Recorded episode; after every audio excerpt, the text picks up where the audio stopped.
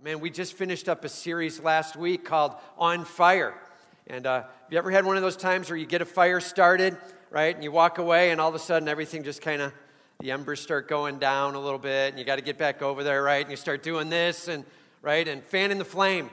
And uh, that's what we're going to talk a little bit about today. I had this kind of planned as a one off, and quite frankly, about halfway through the series, I was like, oh man, we should have rolled this into the book and just had it as the last chapter of it.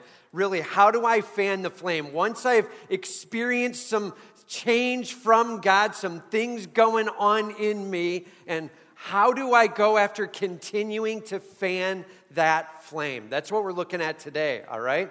So, do me a favor, turn with me, if you will, to Hebrews chapter 10, starting in verse 19. Hebrews 10, starting in verse 19.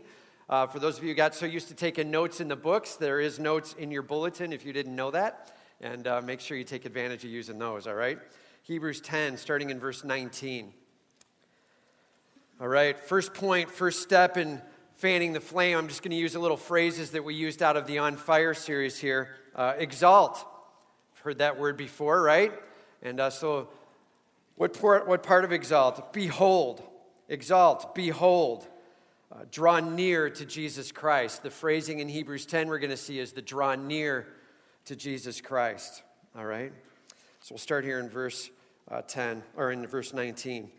Therefore, brothers, since we have confidence to enter the holy places by the blood of Jesus, by the new and living way that he opened for us through the curtain, that is, through his flesh, and since we have a great priest over the house of God, let us draw near with a true heart and in full assurance of faith. We'll just hold right there for a minute. It starts out here as he's talking, he's connecting back to some great theology and some great challenge, and now he's calling us to action.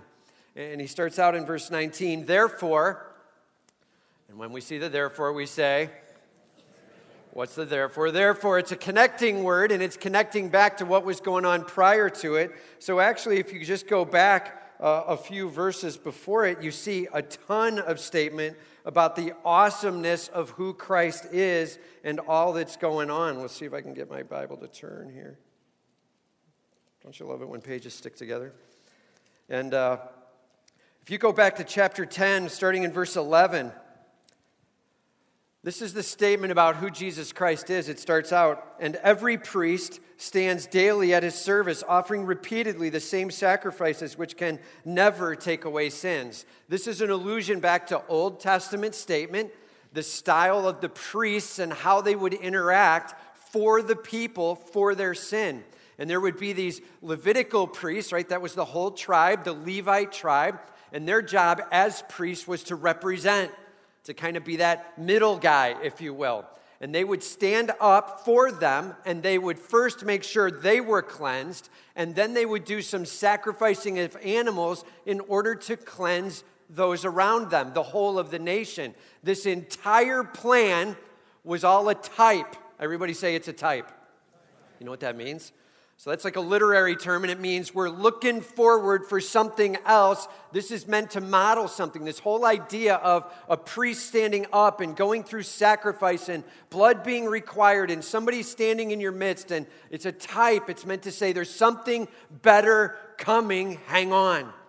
Okay? It's a type for Jesus Christ.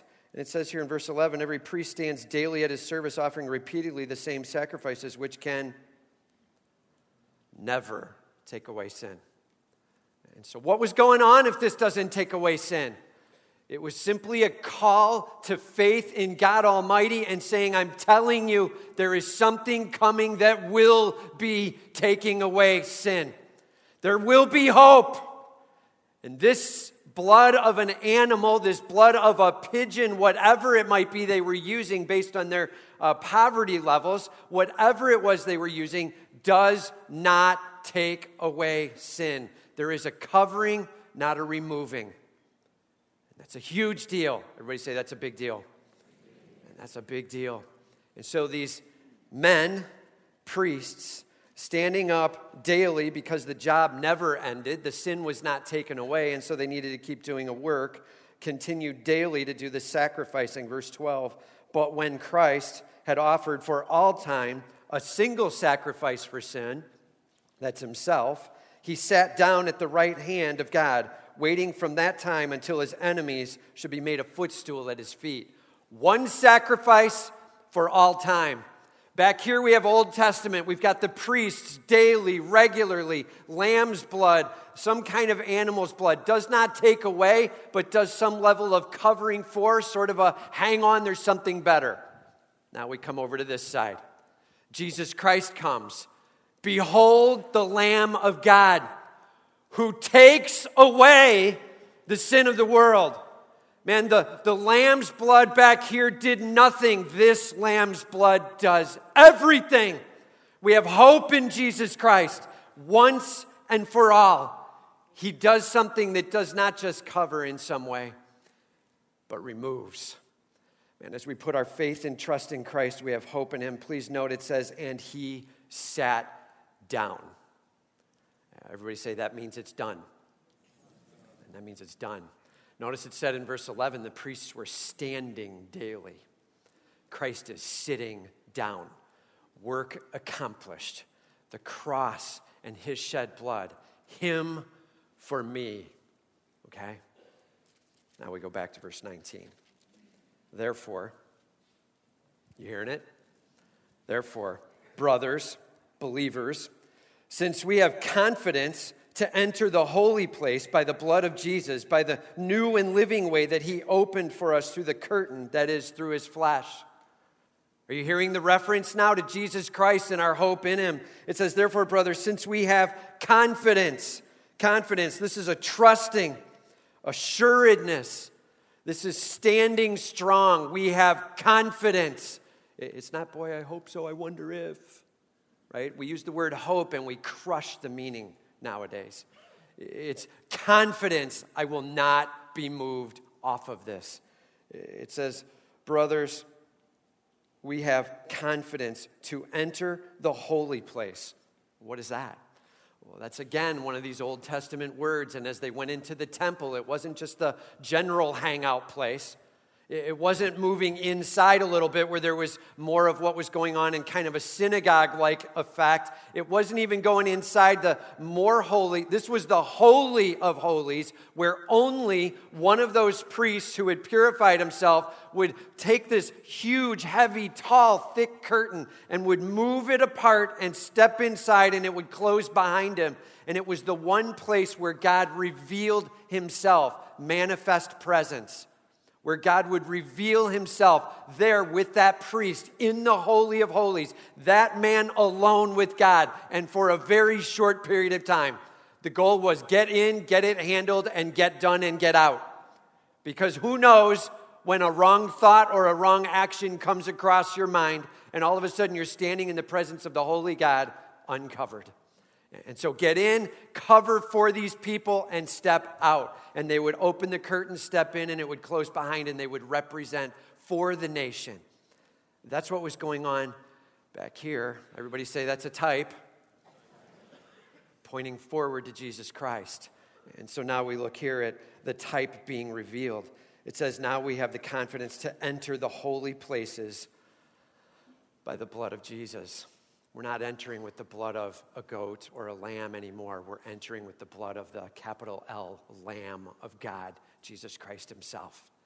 We are now entering the Holy, Holy of Holies, the place where God manifest expresses Himself. And catch this now that is not just some little location in one spot anymore. Now it's all over the world. And God Almighty revealing Himself, even, yes, right here in this room Man, Holy of Holies is wherever God chooses to reveal himself. Praise be to God, man. We have hope in him. Hear me. You can meet the God of the universe. And the priest going before you is not some man going before you, it's now Jesus Christ going before you. And it says here, the Holy of Holies, by the blood of Jesus, by the new and living way that he opened for us, that Jesus opened for us through the curtain. Remember, I told you the priest would separate the curtain, step in, and it would close behind. And he's like, just so you know, that curtain has now become basically Jesus Christ's flesh. And through his sacrifice, we now get to enter into the Holy of Holies, present with God Almighty if we have trust in Him, if we have faith in Him, if we count on Him. Question Do you believe that Jesus Christ is risen from the dead? And are you trusting in Him? Are you calling out to Him and leaning on Him and saying, Lord, your shed blood for me, hear me, the Holy of Holies is now being the curtain opened through Jesus Christ and his sacrifice, and you spending time in the manifest presence of God, something they could not imagine. It was a type back then, it is reality today. We have confidence as we enter because of the blood of Jesus Christ. It says, in since we have a great priest, everybody say that's Jesus. We have a great priest, and now it's Jesus Christ the priest of old who stood there doing a work daily, well, that was just a type. Everybody say it's a type. You're hearing that word a lot here, right? And so this priest of old was a type. Jesus Christ is our great high priest who now steps in on our behalf, his blood for us. It says, and since we have a great priest over the house of God, let us draw near. Let us draw near. And uh, How often do we consider who God is and so we shy away? How often do we grasp what He's doing and what He's calling us to, and we know we're not in a good spot, and instead of coming on behalf of Jesus Christ and His shed blood, instead we're wanting to come on our own behalf, and so we try to move away until we can get things cleaned up. Everybody say that's a bad plan. Dude, that is a bad plan. Let us draw near. Not because of what I've done, but because of who he is. That's my king, him for me. And I'm stepping in, trusting confidently in the shed blood of Jesus Christ. And uh, let us draw near. I just wrote these words down for draw. Uh, approach, depend, commit and if you're going to draw near, those are some things you're going to be doing.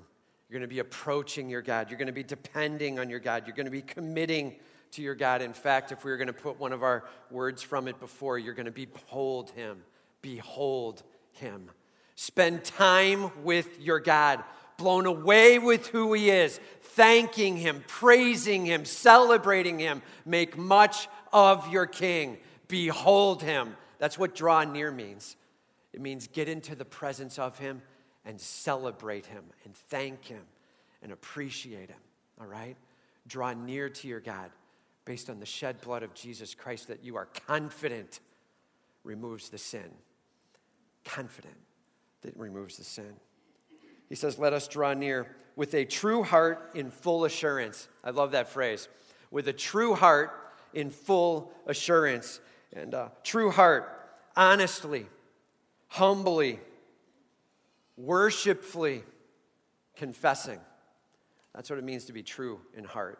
Honest and humble and worshipful and confessing as you come in. And how often do we approach God cocky, demanding, upset, proud? All right, God, I don't know what you're thinking about right now, but Lord, what are you doing? Will you please fix this now? And that is not coming in true heart. We aren't grasping who we are, and we certainly aren't grasping who He is. And uh, man, may we come in grasping that the greatness of the universe lies in Him. And as we approach Him, He is giving us that permission and privilege through His own sacrifice. And as we walk into the greatness of our God and we draw near to Him, it is with a true heart Lord, I am humbled by who I am. Maybe it's please forgive me, Lord. Maybe it's I'm wrecked with my own sin, Lord. I'm setting this down now. And this is how messed up I am, God. I see myself as right and you're wrong. Draw near with a true heart hand it over to Him for real. True heart, full assurance. Full assurance of what? Well, it says full assurance of faith. Man, no worries that there is complete coverage of you. No worries that there is complete coverage. your faith, it's in Jesus' holiness. It's in the value of Him as Lamb of God. Do you believe that Jesus is perfect? Really answer that question to yourself. Do you believe that Jesus is perfect? Perfect Lamb, spotless. Then His sacrifice covers every sin that you come in with. You are confident with full assurance that Jesus Christ has this under control. You humbly coming under Him and Him covering over you takes away the sin. And now you're standing in the presence of the Holy of Holies with awesome privilege. Man, you are His adopted child. You are the one He loves, and He is lavishing it on. And uh, He says, Draw near with a true heart, with full assurance of faith, with our hearts sprinkled clean from an evil conscience. I really wrestled with this phrase this week a ton. With our hearts sprinkled clean with our hearts sprinkled clean. If you want some passages on that, uh, Exodus 29, verses 4 and 21.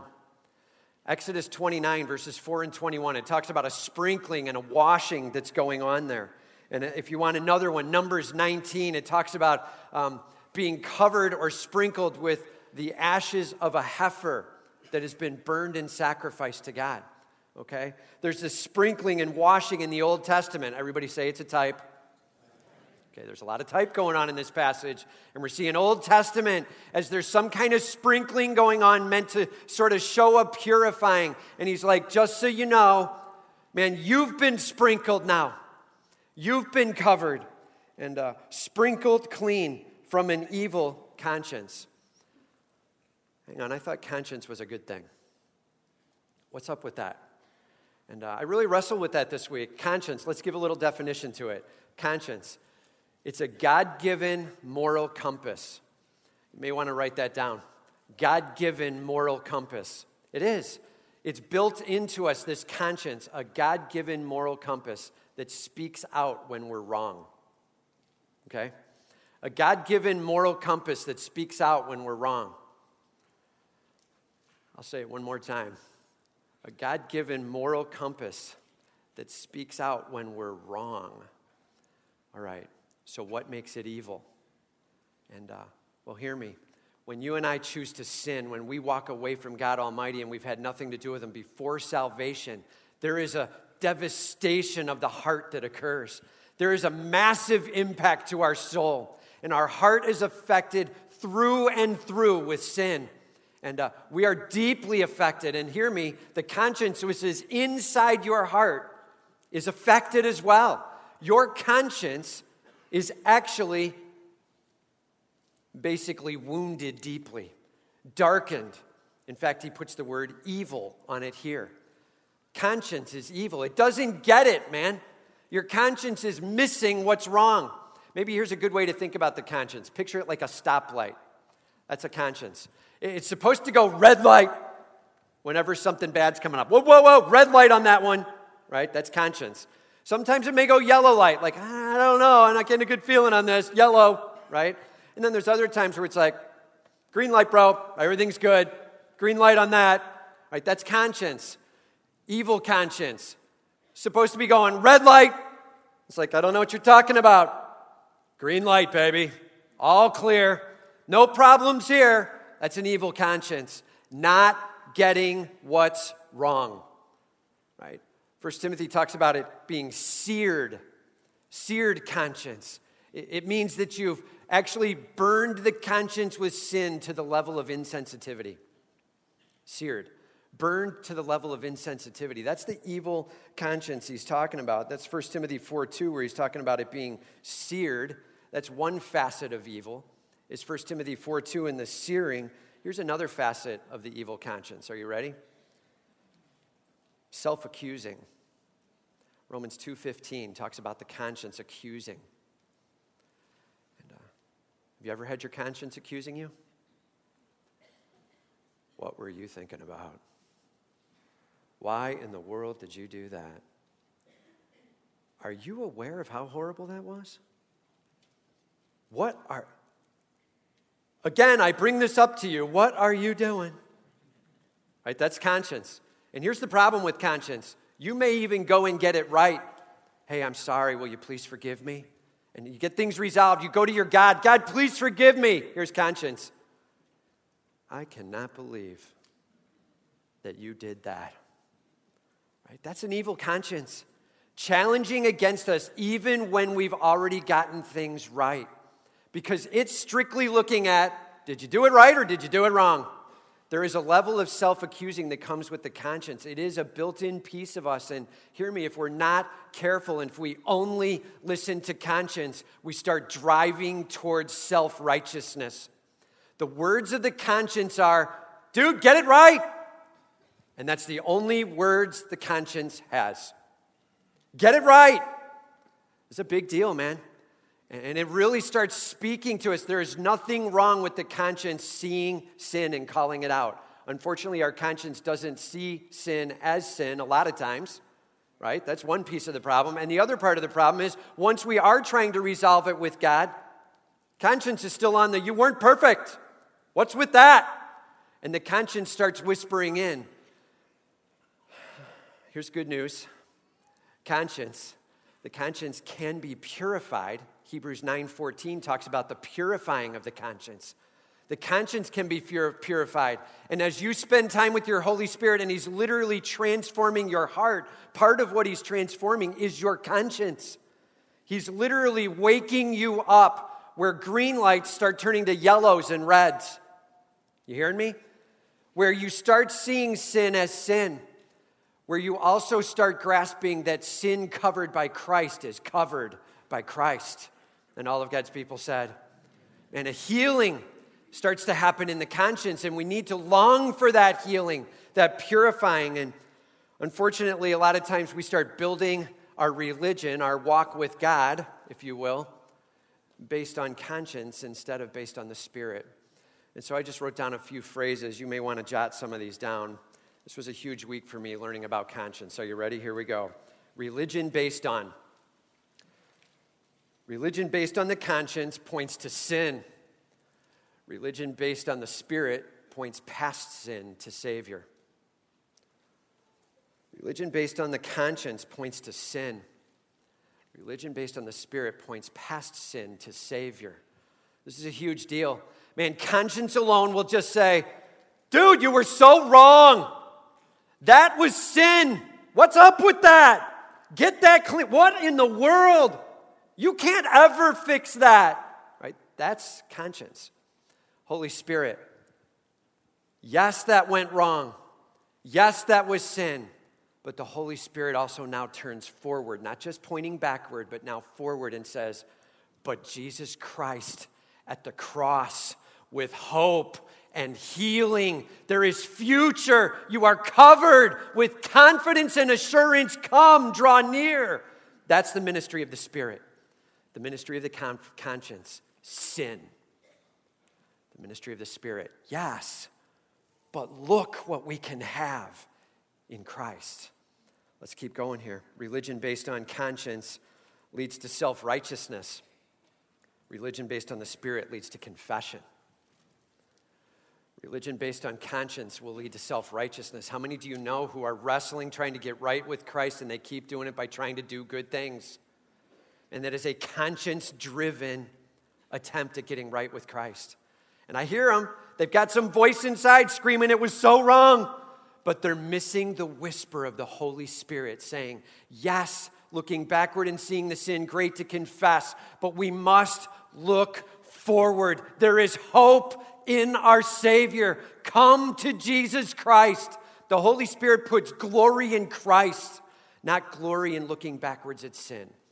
And all of God's people said, and we better get that right. Conscience points to sin, spirit points to past sin to Savior. Conscience leads to self righteousness, spirit leads to confession. Here's another one conscience never forgets sin, spirit covers sin through Christ. Conscience never forgets sin. Two decades later, conscience, how could you have made that decision? Why did you go there? Are you wrecked with one of those right now in your life? Maybe it's a word you said to someone you wish you had never said that had train wrecked the relationship. Maybe it's an action that went down that you so regret. And you constantly have the conscience banging in the back of your head saying, What were you thinking? Hear me. Spirit's got more to say on that. As he now points forward and says, But you can come with full assurance that sin removed. Hope in Jesus Christ. Draw near. The message of the Holy Spirit, right? Conscience never forgets sin. Spirit covers sin through Christ. Here's another one conscience leads to despair.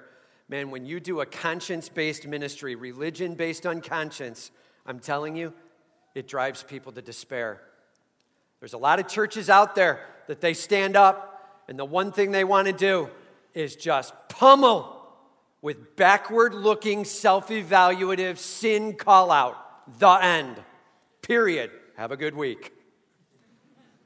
And I'm just telling you, while that is motivating at some level to try to find some solution, it will most often drive to self righteousness or to asceticism. You know what that is, right? Beating self, self abasement, like taking things away from me to try to make it get better. It's some kind of penance I'll do, and conscience will constantly lead to trying to handle it by self.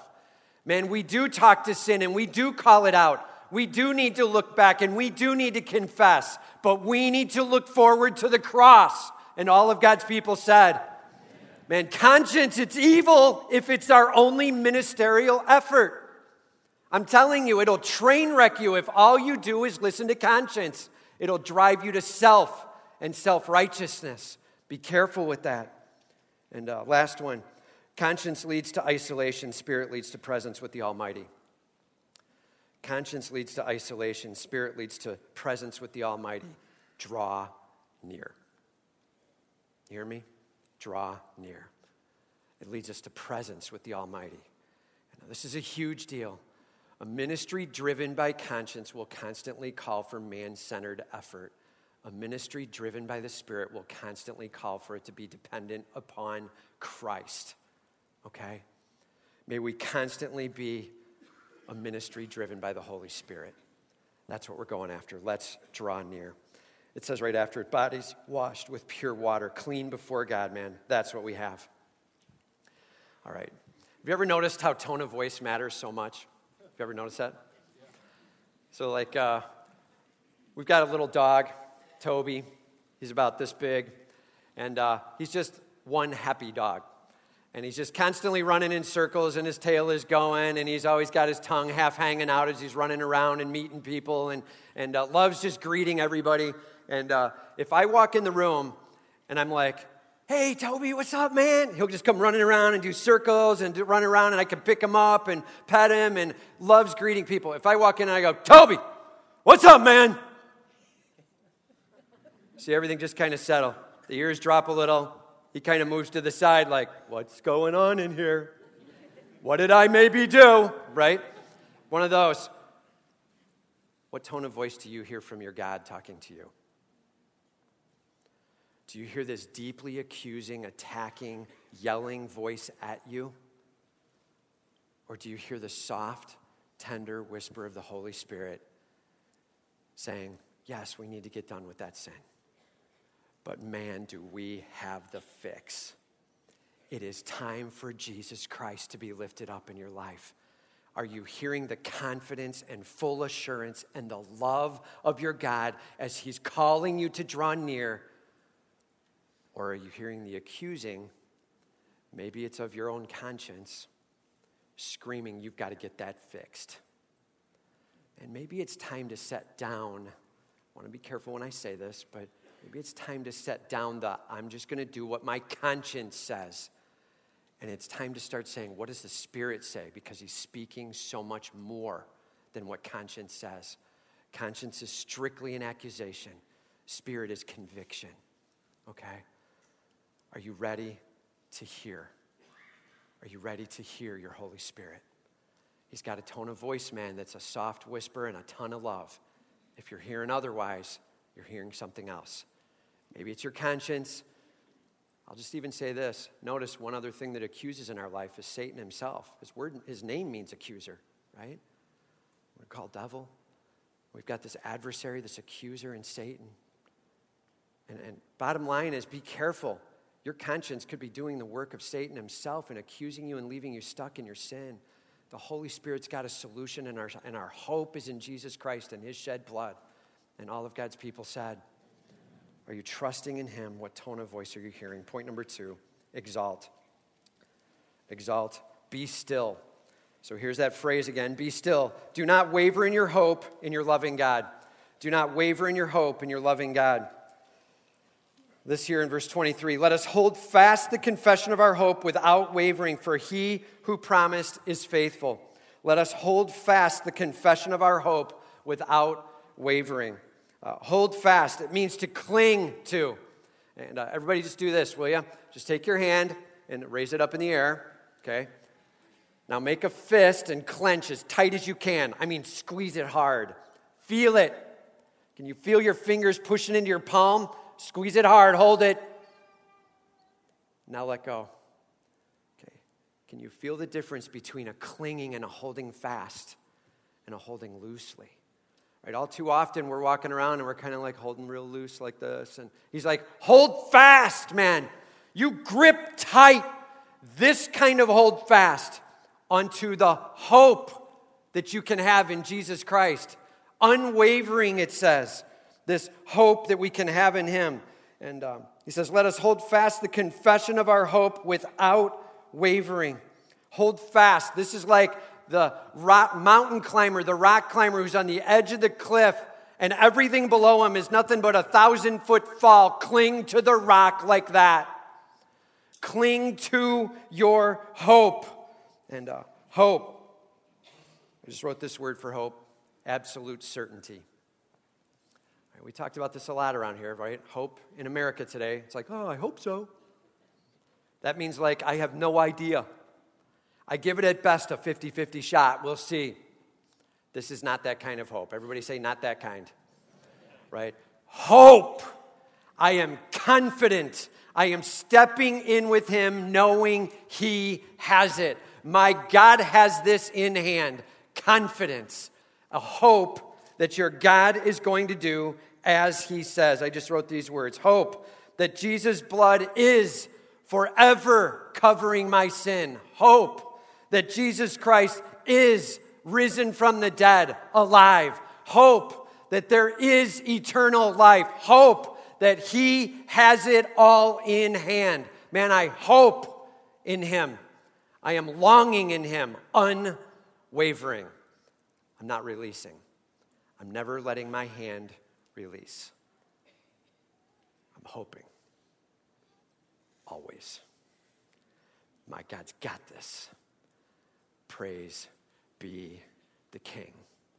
And one of the greatest symbols in the Christian walk can be this hope. I am holding fast to the confession of my hope without wavering. My request is that you long to be this in your walk. Long to be that. May God be glorified. Okay?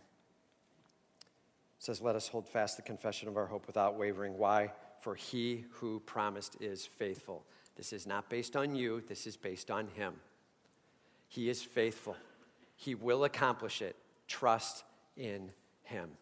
Your God has this uh, as He has claimed He's got it, trust Him and allow Him to have it. And whatever it is you're going through, whatever circumstance has you devastated, whatever sin you wished hadn't happened, know this. Listen to the whisper of the Spirit, turn forward, draw near. God's got it in hand. Let Him cover, let Him remove sin. And all of God's people said. This past week, we were uh, back out in Arizona. We were in Arizona two weeks ago for a senior pastor's retreat in Phoenix. This week, we were in Arizona in Mesa for a, a wedding. Uh, my nephew, actually, Jana's nephew, and so my nephew by marriage, was getting married out there. He's actually uh, in the Army, and he's going to be uh, transferred out to South Korea soon, uh, flying helicopters. And so they needed to move the wedding up. It was going to be this summer, and so they moved it up to uh, last week here. So we ended up flying out to Arizona twice, back to back. We went out there, it was in the 80s. We thought we'd bring a little warm weather back for you. So there you go, a little bit of 60s for you. I hope that feels good. And uh, somehow this works out that every time we come back, it's warm here. Maybe we should just keep going out there once a week. I don't know. Uh, that'll be a nice way to handle the spring for y'all, right? So we've enjoyed it out there, and I'll tell you, we were out there in Mesa with family, and uh, as I stood before them, I was officiating the wedding. And uh, as I was doing the wedding there, and uh, they're standing hand in hand, holding hands and talking to each other in the midst of giving vows, man, they were longing for this day. There was such preparation that had come. They're both very sweet, uh, tender hearted people. And, and as I was reading through the vows that were based on Ephesians 5, and uh, Neil had started out as he was giving his vows, and uh, he teared up about halfway through. That just crushes me. Then I tear up. He's like all teared up, and he's like telling her, I love you. And I thank God for you. And uh, man, as he's tendered up for her, and then she goes all tender, and now I'm toast. so we turn to her, and, and then she does her vows, and same thing. She tears up, and uh, they're sharing back and forth of they cannot wait for right now. There has been hope and we cannot wait to get married in this whole thing with all the changes coming, and it's going to mean moving to another country. And man, we are together. And they've walked through this process. We had the chance to even do their premarital through Skype. That was fun. And uh, being able to Skype back and forth and hear from them and see them work through relationship together. And I'm telling you, they longed for and couldn't wait for that day and were teared up as they were there. Hope as Neil's looking at his bride. Hear me now. You are the bride of Christ. And you are standing with your king. And he is saying these words Draw near to me. I love you. And I thank my Father for you. And I will sacrifice anything for you. You are mine. And I love you.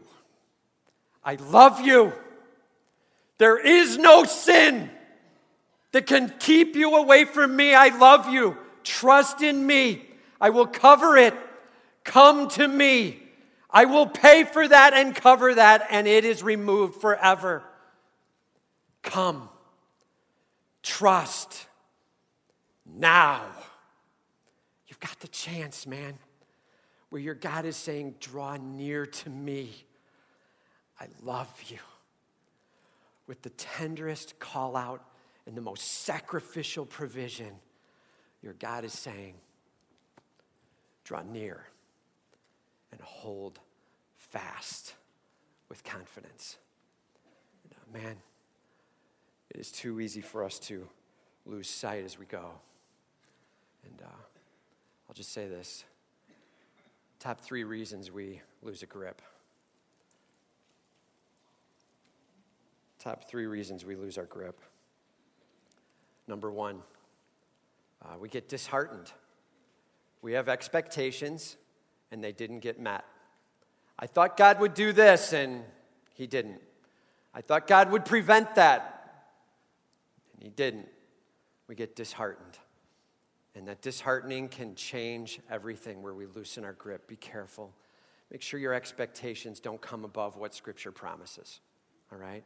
disheartened. It can loosen our grip. Number two, distracted. And uh, this isn't necessarily a planned willful. We're just in the midst of life and living it, and we start enjoying something or someone or whatever, and all of a sudden a possession, an experience, a something starts taking more priority than God Himself. And all of a sudden we start loosening the grip and we stop holding fast. Disheartened, distracted, and third, defiant. I want what I want. I can't believe you wouldn't do that or give that. I'm going to take that. And a defiant.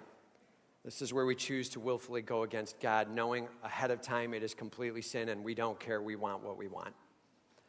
And uh, disheartened, distracted, defiant, in the midst of Christ saying, I love you, and I'll sacrifice anything for you. Here's my question Where do you stand with Him? Are you holding fast? Are you clinging to that hope? Or are you disheartened or distracted or maybe even defiant? Man, now's the time to lay those down. It's just another one of those sins that can easily be covered. 1 John 1 9, if we confess our sins, faithful and just to forgive us our sins and to cleanse us from all unrighteousness. Lay it down. God's got it in hand, okay? Trust in Him. Those are the two exalts behold and be still. If we're going to keep fanning the flame, you're going to need to keep exalting. And then, third, engage personally and corporately. And this is the piece I would have loved to have added in and had as a, another part of it. Personally and corporately, it is utterly essential that we rally as a body. So, rally together and encourage one another to express your faith in action. Rally together and encourage one another to express your faith in action. It says, and let us consider, that means reason through this and come to a good conclusion. Let us consider how to stir. Just so you know, that word stir is not a nice word.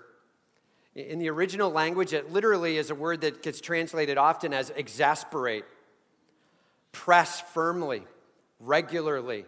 It's like, don't let up, man. Keep encouraging one another in the following thing.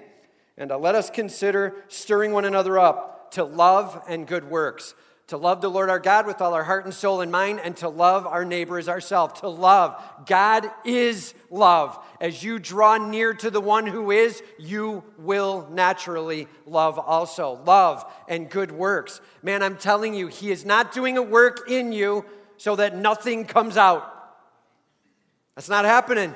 He's doing a change in you so that what spills out is worship to Him, good works all over the place, love like crazy, and hear me. Not one of those things earns salvation, not one of those things keeps salvation, but every one of those things proves salvation is taking place right in front of your eyes. God having a work in you. And as you go after love and good works, make sure it's God working in you and it's spilling out because of it. We're encouraging one another along the way. It says, here uh, to stir one another up to love and good works, not neglecting to meet together as is the habit of some. Yep, they didn't go to church back then either. People blowing off church all over the place. The writer of Hebrews is like, don't neglect going to church as is in the habit of some, right? People are like, ah, I go once every eight or 10 weeks, and so I got it covered. And uh, he's like, don't do that. More often, more regular. Why? I'll tell you why because in this place, God is moving. We're going after a 1 Corinthians 14 ministry in this place. If you ever want to know what I'm talking about with it, look up verses 22 to 25. I won't go through it here other than to say this. Our plan is this May the word of God be lifted up. May we put him center stage. May we lay out our heart before Him and have Him take over. And all of a sudden, as we start launching song to Him, did you notice how much our songs are about how awesome you are, God? We're not out there telling a story, we're singing to Him. God, you are unbelievable. And as we're singing much of his greatness and then listening to his word and then coming back for response, the Spirit pressing in in the midst and the Holy Spirit moving in here, we end up with people falling on their knees and saying, Surely God is among us. And they start coming back more regularly. They accept Christ as Savior. We get growth taking place. Why should I not neglect the gathering together of the assembly? I'll tell you why. Because God's at work in this place. And all of God's people said, That's what we're going after, man. Man. And come join us, come join us regularly. It's been going on for a couple thousand years, the whole I got enough of church this month or this, this quarter, and, and uh, let's do this together. Let's rally together and let's have God do a work in us that maybe never could have happened alone. It isn't just independent or individual, it's corporate. And that's what we put in the bullet here, right? That we would go after engaging corporately, that we would encourage one another. and not neglect the meeting together, as is the habit of some. It says here, encouraging one another all the more as you see the day drawing near. Jesus Christ is coming again. When it says the day, it means the return of Jesus Christ as King of kings and Lord of lords. We read back in chapter 10, verse 12, that he has sat down until the point where his enemies will be made his footstool. Jesus Christ will be returning. And I'm telling you, that day is coming when he will mount the white horse, and all of those in heaven with will mount up, and they will be celebrating with as they come thundering back in. Not one of them has a weapon, Jesus Christ alone. And it's his spoken word, it says, a sword of his mouth. Jesus Christ in charge of this universe. The day is drawing near. Him in charge. Him for me. Him as king. May he be worshiped. He is the great one. He is the almighty one. He is the I am. May we lean on him and trust in him and let him work. Man, I'm telling you, all too often we go back to a conscience driven ministry in our own life where we hear all of this and then we go home and we start listening to ourselves again. Am I good with that? Am I not good with that? Should I do that? Should I not do that? Maybe I should try this instead of that. What do I do to make up for the thing I just did that I wish I hadn't done? Right? And we start living that life. Down with that life. Draw near. His name is Jesus Christ. He is your Savior. He died on the cross for your sins and He rose again. Man, if you have not trusted Him as Savior, now is the time. Lock in hard. Lean on Him as your King. If you're trusting Him as Savior, take each step with Him having a work in you. Draw near, exalt, behold Him. Drop your arms and be still before Him. And engage out once God's doing a change in you and let Him continue to go. And that's how we fan the flame, corporately rallying together. Always, all of us heading for it, knowing the day is ever drawing nearer. Let's fan the flame on the fire in our soul that God may get all the glory. And all of God's people said, Let's pray here.